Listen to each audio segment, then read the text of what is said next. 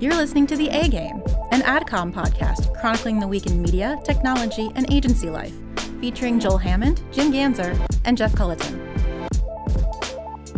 This week, we're talking about modernizing your approach to trade marketing and what it takes to build a team for sustained success. My name's Jim Ganzer, VP of Media and Acquisition, reminding you the best way to get with the program is to follow us on Twitter at the A Game Podcast. We couldn't have picked a better crew this for this topic this week. I wholeheartedly agree with you. Yeah. So you you might recognize that young man. He is our VP of Account Service, Jeff Culleton. Dulcet tones. And we've got two new guests this week. Very excited to have Ashley Mack, Account Manager Extraordinaire. Hello. Welcome to the program. Thank you. And our VP and Group Account Manager, Brian Kozel, in Hey the there. house. Thanks for having me. Excited. The excitement's all over here. All over on this side of the you table. can't you can't see it out there because this is a podcast, but I'm pointing at my chest. all on Mike's one and four. with Mike's all one five and four. of my fingers. Very true. excited. Very excited. Very excited. But since we've got some new uh, new voices here today, I thought we'd start off by allowing you guys to introduce yourself. Ashley, take it away. What do you What do you got? What do you do here? Why don't you start out with your nickname too? Oh yeah, my nickname is AMAC Money. I have tried to get that to stick. It's hardly there, but Is- it's was all it right. was it a self-imposed nickname? Did you bring it on yourself? Uh, we won't go there. But Okay, I think sorry. everyone should start calling me that. okay, AMAC continue. money. AMAC Money. Um, I've been on the account side for two and a half years here at AdCom, um, working on several clients here, and it's been an awesome time to be here. It really has. This Brian, is a great time to be alive. Brian, what say you? Hey, hey, I uh, group account manager, so I've been here nine years. Which is a long time. I When do- don't- hey, is this this is your ninth year? You're coming up on your tenth. Yeah, we're gonna have to do something No, nice no. for your decade. uh, Jeff's great at math, March by the way. 2011 will math. be my 10th. So, 20, March of 2011. Huh? It's going back. yeah, 2021. So next Oh, year. Okay, sorry. sorry. Go ahead. Uh, group account managers. I've been here. I, I get involved with a lot of our clients, but I also get to work with a lot of the teams that support them. Ashley and I actually uh, work super close with a bunch of the clients. Um, trying to think back of where the AMAC money came from, but I think I just started chanting I it down the it, hall. I think it it's fitting. Sure. It's fitting.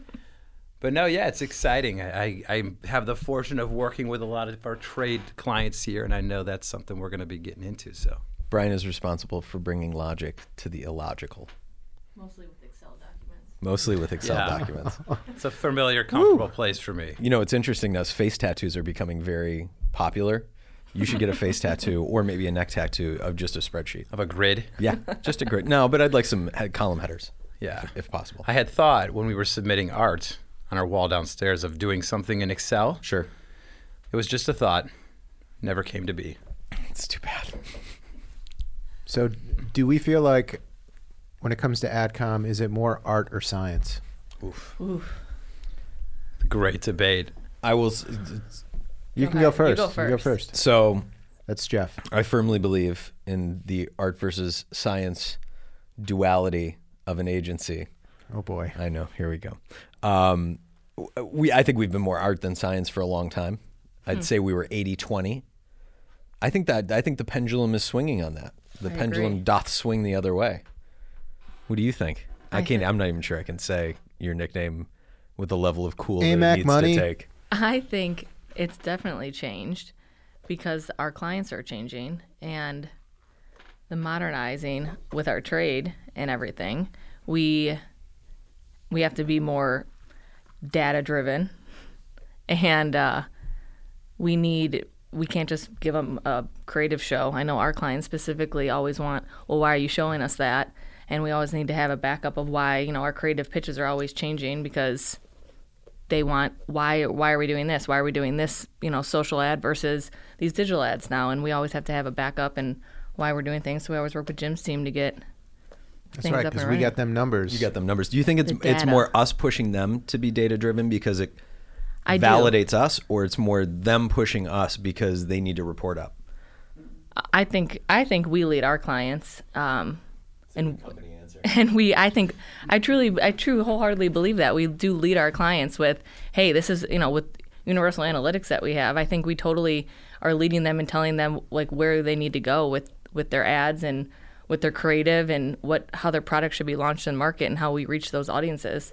instead of you know they don't. I mean, they ask us for our opinion. That's at least how our clients are with with with uh, Brian and I's clients. So that's how I think. What about you? Yeah, I think, I mean, it's common for us. Everybody needs to do more with less, and it includes dollars and staff. And so I think a lot of the things that are driving us to have to present an objective lens to decisions are is that you know if they only have so many dollars where are they going to put them if they only have so many hours how are you going to spend them um, so I think that's been a big driver. I think we have the same challenges ourselves in our in our business as well. We got to get better, faster, stronger. Um, specific to AdCom, I'm being having been here a bit. I think certainly there's a pendulum shift, right? I think things are moving in that data direction. I'm a I'm an analytical type of guy. I That is- dig it. just did a pendulum with my that is arm. selling short the level of analytical that you are. Um, but I still really appreciate the gut instinct that we have to have in this business, and I think, I think that's the ultimate challenge for us is to not just become dependent on the data or data. Well, let me say this: is is is strategy gut and is execution data?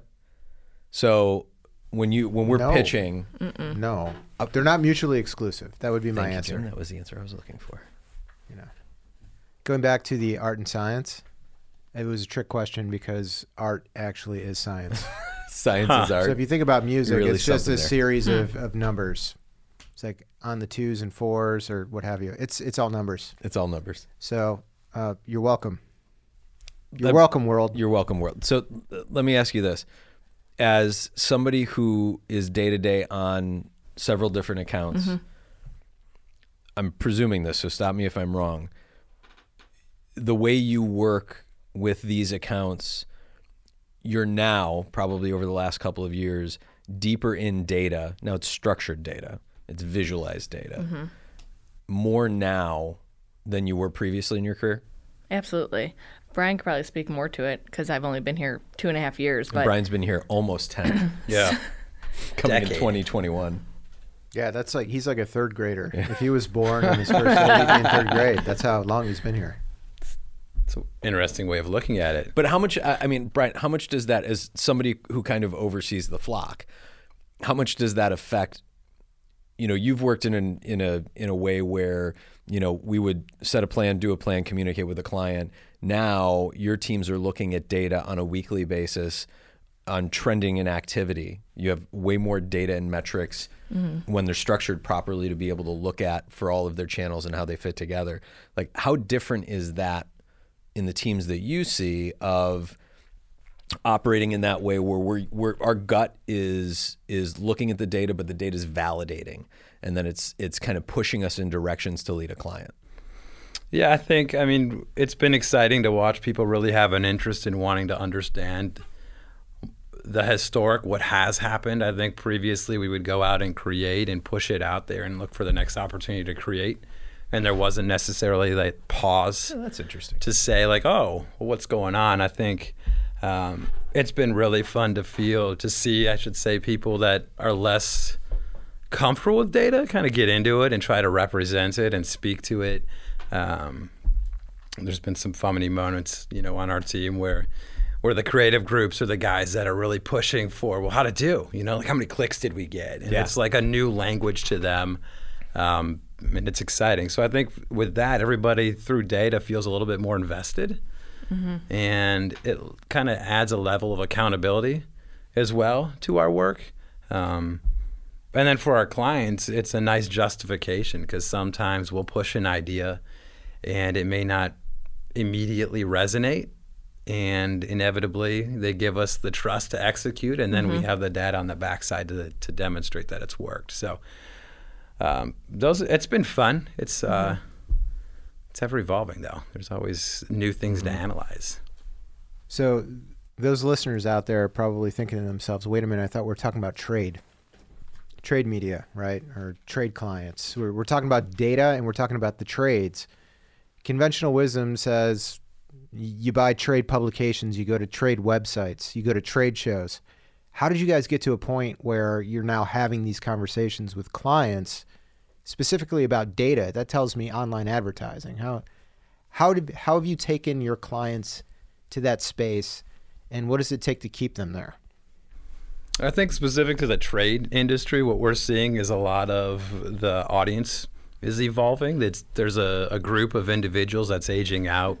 Uh, specific in the B2B realm, there's an older generation that's leaving, and there's a new generation coming in. And um, in that moment, we were really challenged to better understand how to reach those folks.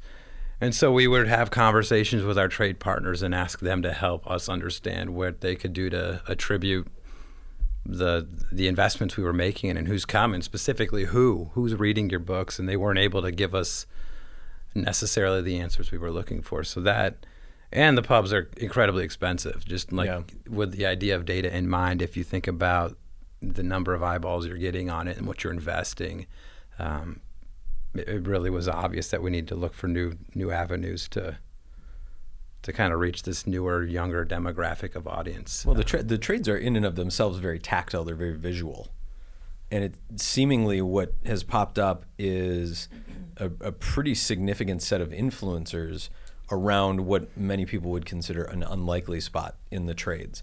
But it seemingly, from the work that you guys do, that's thriving.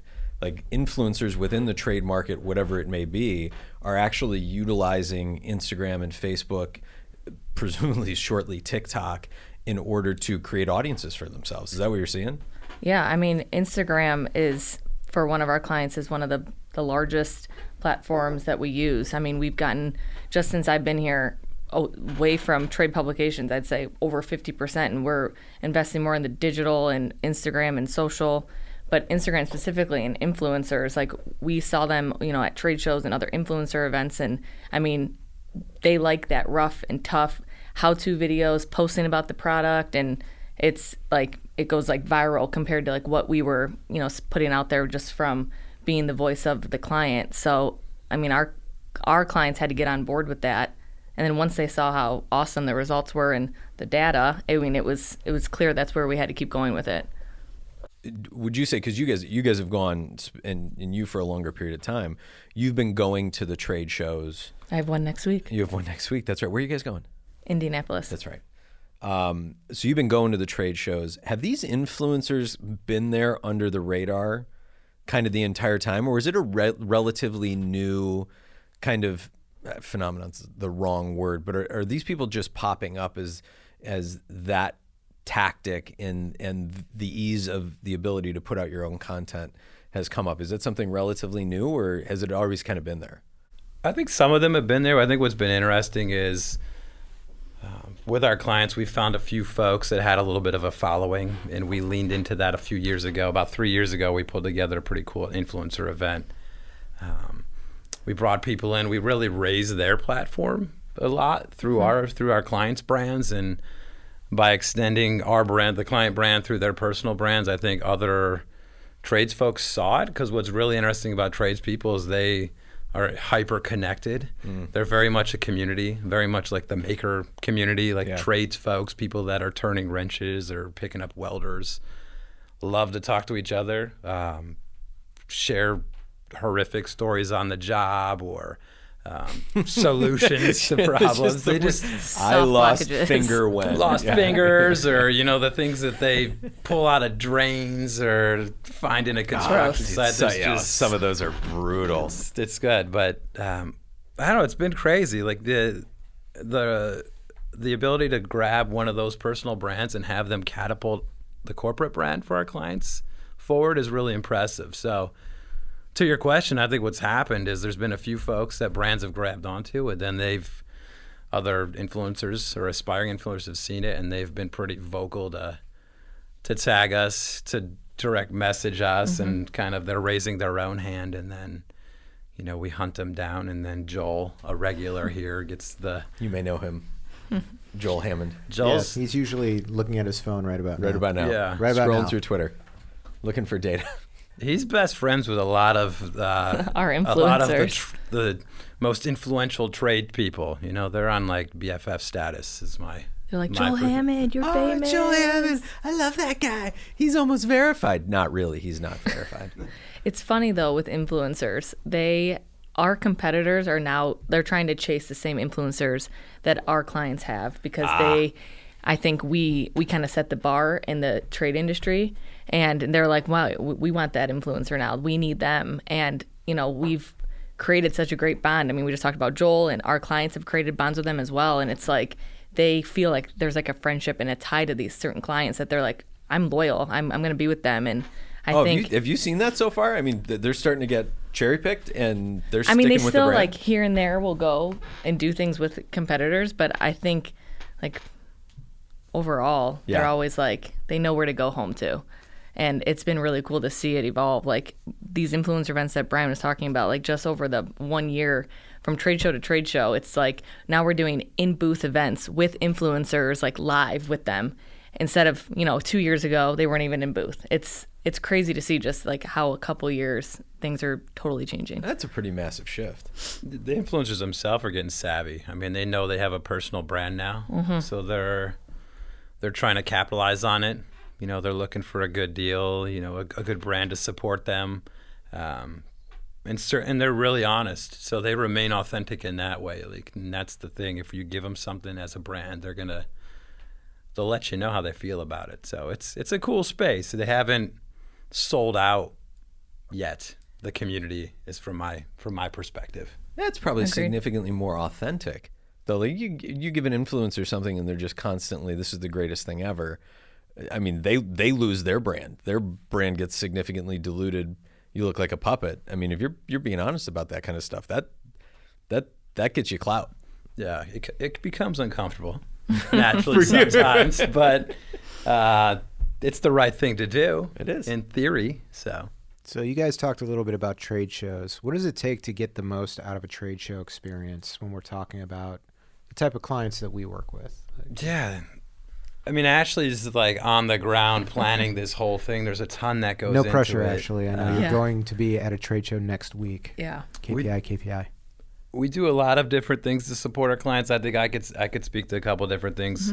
Um, we mentioned trade in the media, right? And in terms of making investments with paid media, it may not always be the best use of your dollar, but certainly uh, what they're writing and publishing still has quite a bit of credibility. So I think we spend a lot of time in advance to to line up media and to really help drive an editorial push because there is still a bunch of credibility and I think those people are going to be there they're going to be in booth so I think we really use it as an opportunity to organize and orchestrate just making sure you're going to get the most of the editors that are on site and creating the content um, so I think there's a ton of that stacking up and I know on our client side, they work really hard to make sure their lead capture systems are in play. They try to incent that. There's always some kind of fun stunt or giveaway or promo. Um, some shows are more outrageous than others. I've been to shows for different industries beyond just the trade, and um, what happens at a trade show is pretty wild. Sometimes they can get crazy, but What's the, what's the weirdest thing you've ever seen given away at a booth? the weirdest thing given away, huh? I have a great answer for this. Yeah, I have no idea. Live alligator, That's small weird. one, Yeah. but a live alligator. what was the what was the show? I don't want to talk about it. That's weird.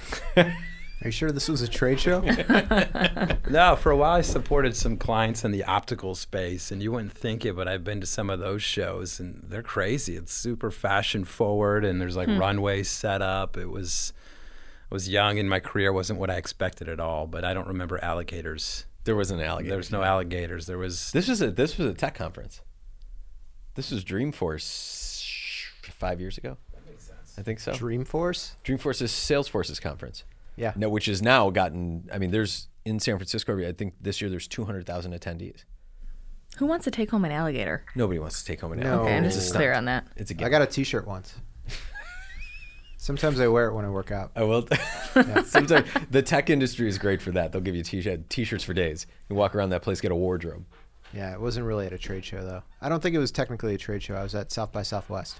This is great. Uh, should I? I I don't want to break up the party, but I'm gonna I'm gonna drop the F word. Okay, go ahead. All right, Facebook. Party See what over? I did there?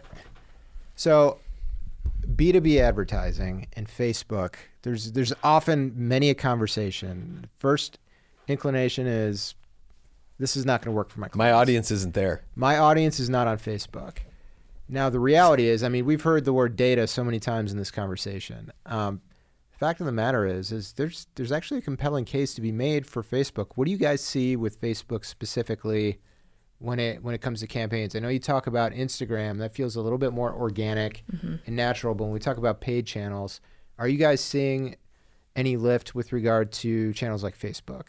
Yeah, I I mean Facebook, it's our go-to. Besides, I mean Instagram, like you said, was organic, but Facebook is like our true, our beloved lovers of the brand. Yeah. They are our first, and they're are never gonna go away from the brand.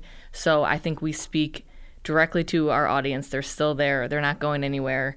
And our influencer influencers are obviously heavier on Instagram, but we're still seeing our an audience lift on Facebook and people diving into that that platform. So it for our clients, it's still very much alive. If you want to see Jim Ganzer get mad, say that you're you're a B you're a B2B marketer and your your audience isn't on Facebook, and then he's going to regale you with about 15 to 20 stats telling you that that person is a person all day long who checks Facebook, and they are not just a B2B marketer from nine to five.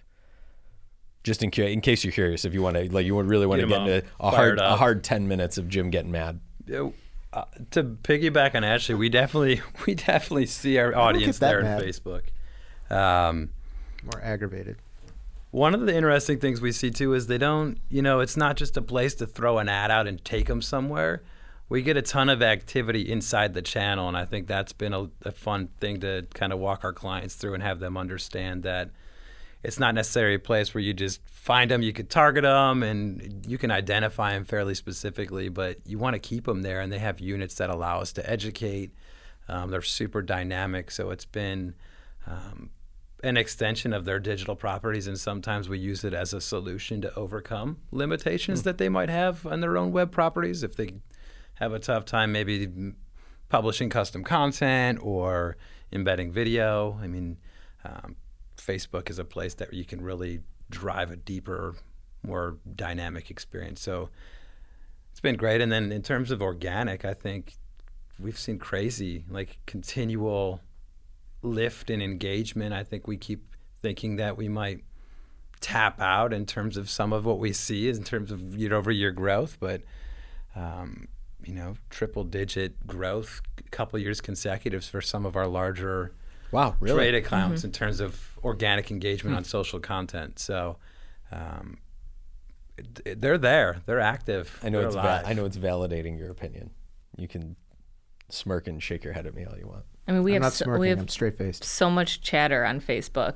We get, you know, some of our clients they're when they build products, they they pride themselves on, you know, using the audience insights to build these products or That's huge. reinvent products. And some of it's from Facebook and Instagram and those influencers. And it's they love seeing that. Like when we go to these trade shows they're like you you listen to me. Like that's what we're Really? hearing. Like you listen to me. You you design this product just from like what you heard in the field. And that's what our clients are priding themselves on and listening to the chatter that's on these channels. Man, that's amazing. I don't I don't think that's a story that's told enough because, you know, I was having a conversation earlier today about how expensive it is to get a focus group in and whether or not you think that, you know, ultimately that's a valid source because it's such a small subset.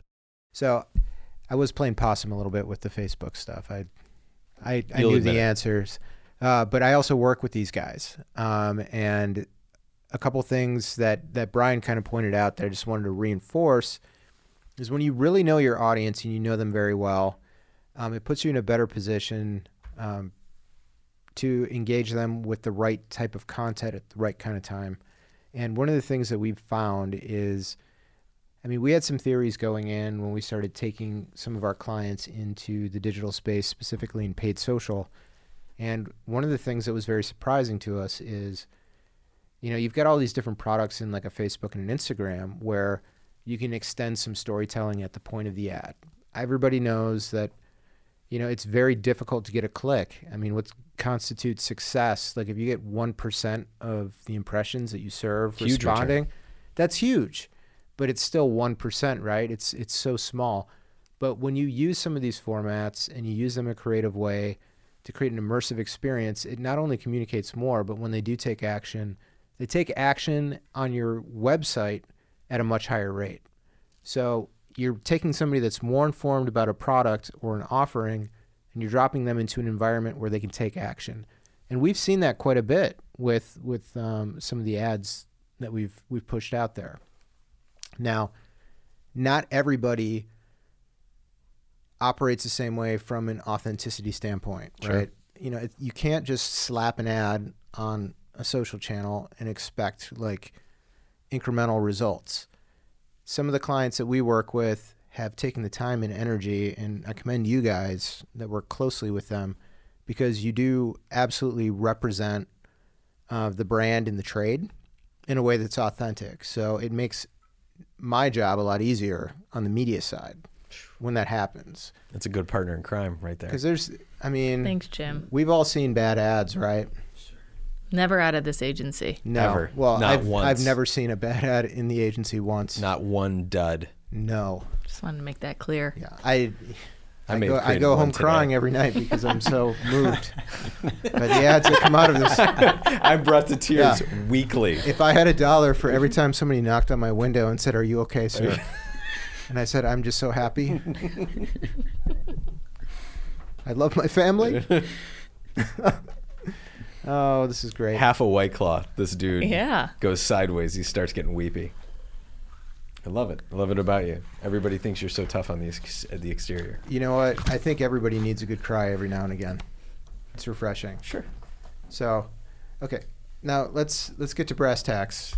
B2B marketing. We all do B2B, right? Bad rap. It's bad rap. Not sexy, right? I, I say it's sexy as hell. What do you think, Jeff? it's the Beyonce of marketing. Is it? Yeah. To How me, so? How it so? is. Details. You actually in. So I always joke about not all, but some retail being burgers and fries. You're just it's constant. In B two B, you got to nurture, man. You got a relationship, and I, being somebody who likes cultivating relationships, think it's more interesting. You have a, and then you have a bigger net outcome. Those are the two things that I like. You have to nurture people. It's not just a quick two bucks. I need a.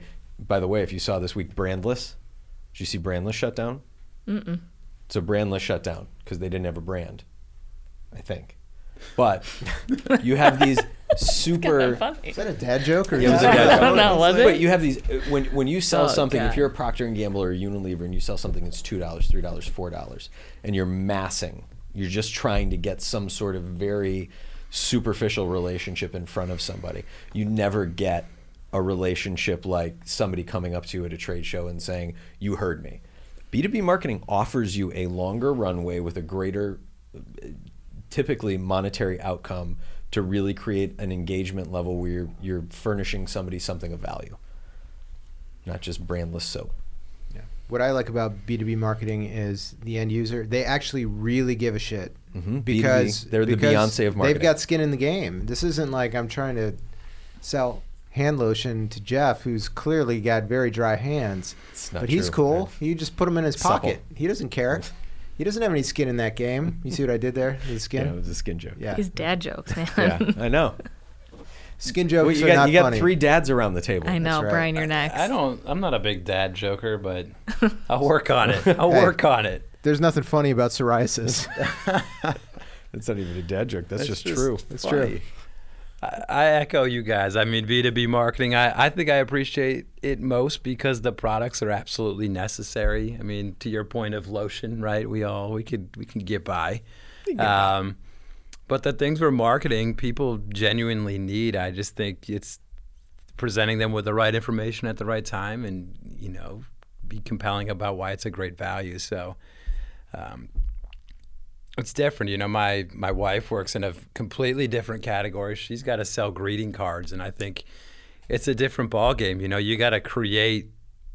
You got to create that trip, create that transaction. I think B two B. Maybe it's a little Dad bit. jokes. Maybe it's a little bit. Dad bit. joke line of line of dad joke cards. yeah, there you go. You should Ooh, talk you to her just about said it that for tonight. the, Yeah. the world. Maybe maybe B two B. I'm not trying to say it's easier, but you know the customers certainly depend on it, and they make a living. It's their livelihood. The products often. So Ashley, what do you think? Everything you guys said is, is right. I mean, we these people need the products. They're not out there like, oh, lotion, you know, that that shirt looks good. I mean, these are Well, and you've done heavy B 2 C. Mm-hmm. You've done heavy B 2 C. yeah. and it's you know getting you know small niche people to want to buy these things now that's you have to have these things for you know building a house or you know whatever else it may be but i mean it's these are must haves so it's very sexy J- jim Yes, it called you. Joe. Yes, it is. I'm sorry if everybody Jim. out there is uncomfortable right now. I am not. Well, I like this conversation. I appreciate everybody joining this week. Hopefully, the listeners out there got something out of it. Uh, a couple things that popped for me that I just wanted to bring top uh, for everybody. Number one, you don't need to sink a bunch of money into focus groups to actually find insights and use them. So we've got clients that are actively listening through social channels. Last I checked, free to have one. As far as I know. Everybody's nodding. Well, Everybody's yeah It's not really free. You pay with your data, but that's neither here nor there. pay with your heart. Keep going. Be smart. Find ins- inspiration is everywhere if you're looking through clear eyes. Yes. So you can't just put an ad out there and expect everybody to jump all over it. Understand your audience, um, understand your clients, and don't be afraid to push them. I think clients ultimately want to be led. And when you are a subject matter expert and you're closer to the data, sometimes you got to push a little bit, and sometimes those conversations are tough.